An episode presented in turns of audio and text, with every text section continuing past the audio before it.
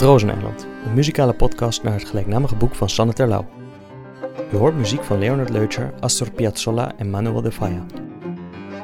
De muziek wordt uitgevoerd door het Orion Ensemble, bestaande uit Leonard Leucher, piano, Carla Schreiner, cello en Pauline Terlouw, viool. Tekst, de stem en de productie zijn van Sanne Terlouw. Deel 4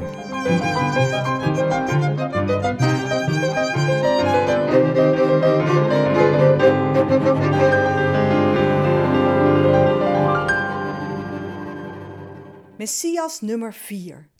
Abraham Abulafia. Abraham Abulafia, geboren in 1240 in Aragon, was een beroemde Messias. In een visioen werd hem door God verteld dat hij naar paus Nicolaas III moest gaan om hem tot het Jodendom te bekeren. De paus wilde de beroemde geleerde wel ontvangen, maar toen hij ontdekte wat Abulafia kwam doen, ontstak hij in grote woede en veroordeelde hem tot de brandstapel. Drie dagen later echter, nog voor het vonnis ten uitvoer was gebracht, werd de paus getroffen door de pest en stierf. Abulafia wist de kardinalen te overtuigen dat het hier geen gewone dood betrof, maar een waarschuwing van God. Hij werd vrijgelaten.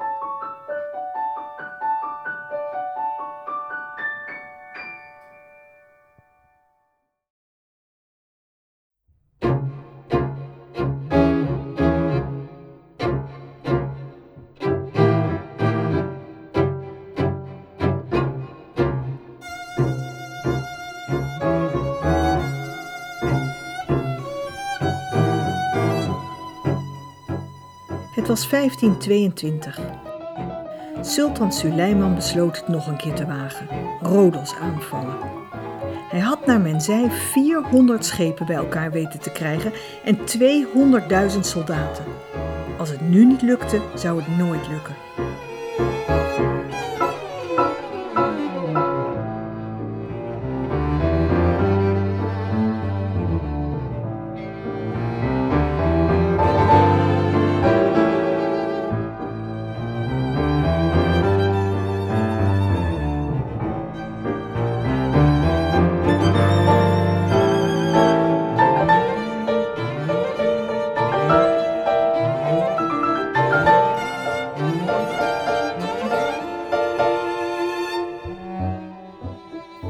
Joden van Rodos, die zich 40 jaar eerder wanhopig hadden verweerd tegen de Turken, hoopten nu op hun komst. Ze leefden nu immers in slavernij onder de christenen. De Turken wisten door hun overmacht aan schepen en manschappen aan land te komen en sloegen buiten de stad hun kamp op. Of er werkelijk 200.000 soldaten waren, wie zal het zeggen? Maar de christenen hadden dit keer geen schijn van kans.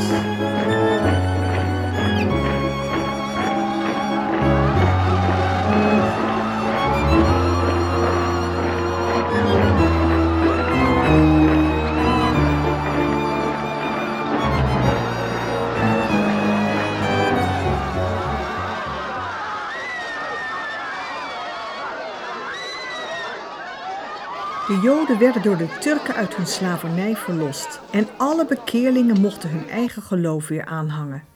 Suleiman liet zelfs de synagoge weer openen. De mensen dansten door de straten en riepen: Gezegend zijt gij, eeuwige God, koning van de wereld, die goed zijt en goed doet.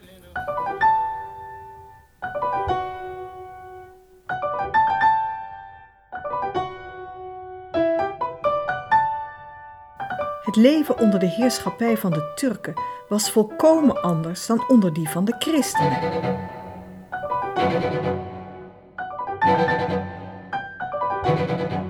Joden en christenen werden getolereerd en beschermd zolang ze een speciale belasting betaalden, garai. Dhimmis werden ze genoemd, deze beschermde, betalende niet-moslims. Ze mochten bezittingen hebben en hun religie uitoefenen, maar geen nieuwe synagoges en kerken bouwen. Het woord van een dhimmi woog in een rechtszaak nooit op tegen dat van een moslim. Een moslim kon nooit de doodstraf krijgen voor het vermoorden van een dhimmi. Dimmies mochten niet paardrijden en geen wapens dragen. Vrij reizen was hun ook niet toegestaan. Ze moesten speciale kleding dragen en zeker nooit groen. Nooit een witte tulband en nooit een rood jak. Meestal droegen de Joden violet.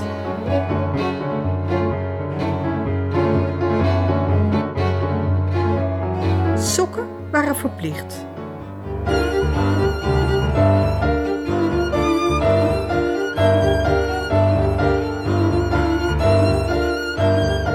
Het kon de Joden van Rodos weinig schelen. Ze waren relatief vrij en hadden energie als nooit tevoren.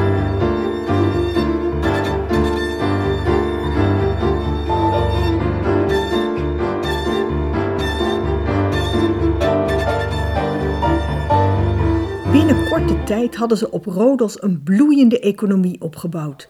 Ze produceerden textiel, parfum, wijn. Ze importeerden, ze exporteerden, ze investeerden in vastgoed. Ze handelden in kruiden en werden al snel een tamelijk welvarende groep op het kleine eiland dat vanuit de verte geregeerd werd door Sultan Suleiman de Prachtlievende. Er ontstond een trotse nieuwe Joodse generatie. De Joden herstelden de oude tradities in ere, ze leerden Hebreeuws en ze spraken Ladino. En toen ze tegen beter weten in begonnen te geloven dat zij en de Turken voor het eerst gelijkwaardige burgers van Rodos zouden zijn,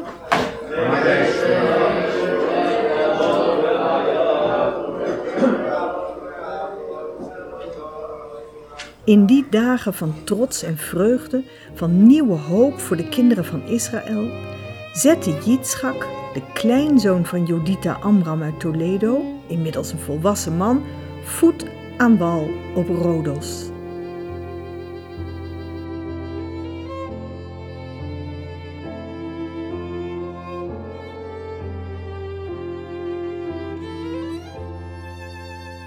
En viel als het ware in de armen van de kleindochter van Sarah Bandia.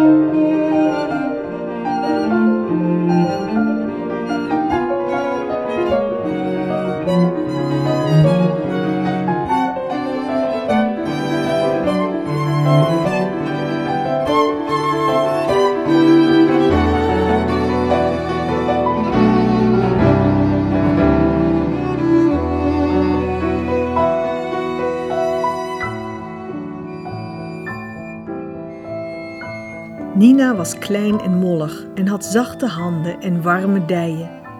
Ze trouwde en Jitschak nam les in het maken van muziekinstrumenten.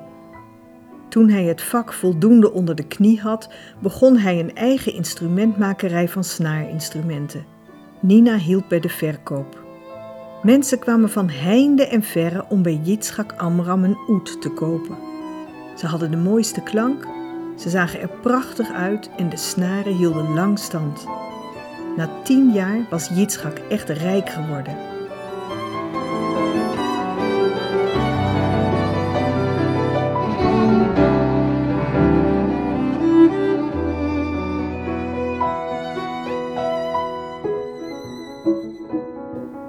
Het echtpaar Amram was buitengewoon vruchtbaar.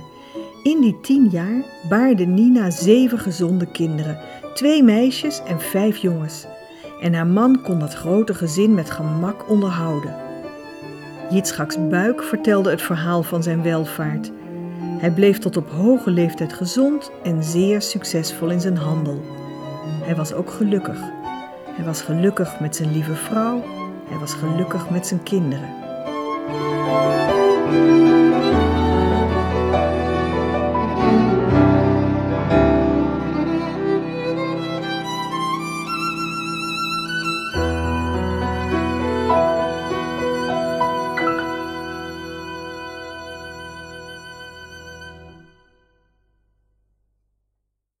Op een avond kwam hij niet thuis. Onder de grote Amora-boom op het plein was hij in elkaar gezakt en ademde niet meer. Zijn oet was op de grond gegleden. Nina en de kinderen scheurden hun kleren en weenden en toen droegen ze het broze lichaam van Jitschak naar huis, waar een week lang de hele gemeenschap met de familie Amram meerouwde om de man die ze allemaal waren gaan waarderen. De man met de mooie stem die kon zingen van vroeger, van hun voorouders die nog in Spanje waren opgegroeid.